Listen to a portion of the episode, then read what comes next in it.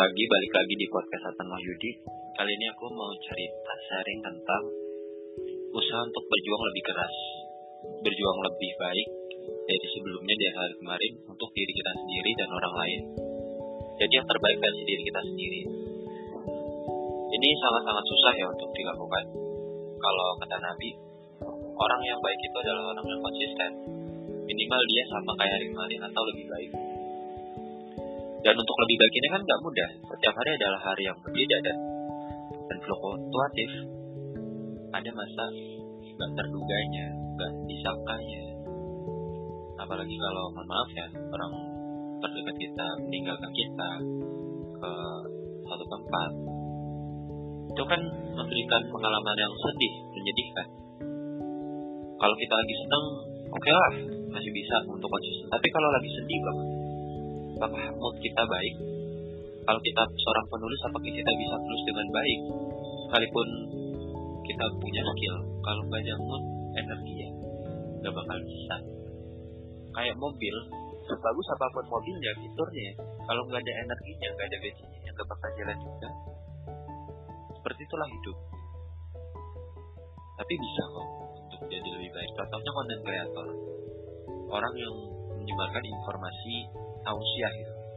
Aku punya beberapa grup itu adminnya sangat sangat produktif aktif sekali minimal satu postingan sehari.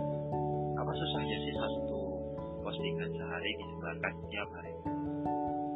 Apa susahnya sih nulis 300 kata per hari tiap hari? Susah bagi sebagian orang, tapi bisa dilakukan. Seorang konten kreator rata-rata itu membuat satu konten satu hari. Kalau aku beda, kalau aku minimal 5 bukan minimal sih nggak ada minimal target ya. 53 konten satu hari. Tentu nggak satu jenis aku punya. Ada quotes ada Instagram ada blog ada medium dan sebagainya. Untuk mencari diriku. Dan makin sini makin cepat pak. Dua jam selesai bahkan kurang. Harapannya satu jam selesai bisa. 50 konten mustahil kan gak ada mustahil selama kita berusaha.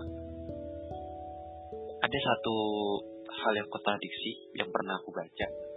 Waktu itu akan melambat kalau kita benar-benar menikmati larut dalam kegiatan tersebut. Sebaliknya waktu akan berjalan begitu cepat kalau kita membuang waktu. Pernah gak sih kalian malam-malam internetan searching apa yang kalian suka atau kalian lagi browsing gak jelas deh ambil isi gabut. Eh tiba-tiba udah jam satu udah jam dua udah jam tiga.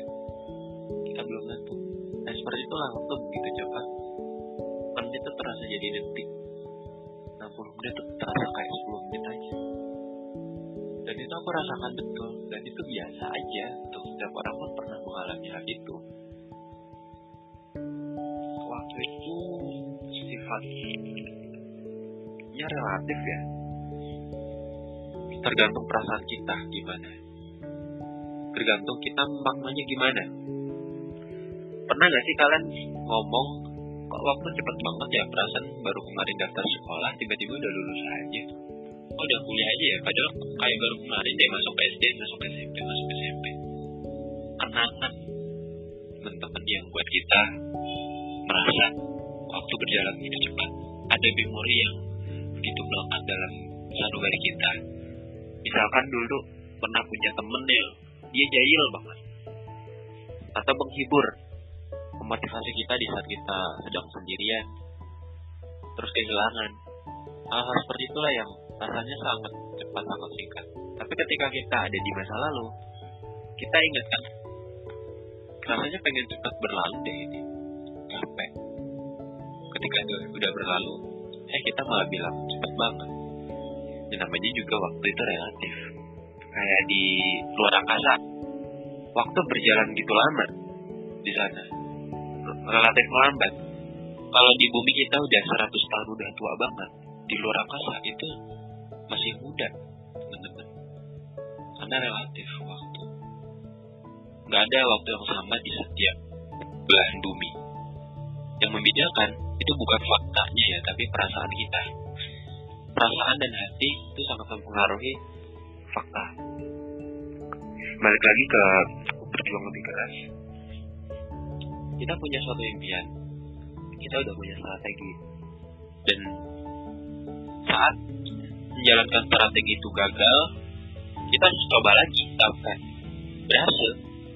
Jangan takut gagal. Kalau kita emang udah niat untuk mencapai sesuatu ya pasti akan dimudahkan kok oleh Allah gak peduli kita dari mana anaknya siapa. Karena impian itu hak semua orang. Orang kaya orang miskin. Orang hitam orang putih. Semua orang pantas untuk bermimpi dan meraih mimpinya itu buat kamu yang sekarang lagi capek coba didengerin podcast aku sebelumnya tentang lelah. Jujur aku sekarang lagi lelah banget tapi aku paksa untuk buat konten emang sih aku lihat trafficnya cuma satu dua orang ya dengerin tapi nggak peduli aku soal itu. Aku nggak peduli berapa banyak orang yang dengerin berapa banyak yang baca tulisanku karena aku bukan fokus untuk mencari uang atau apa pun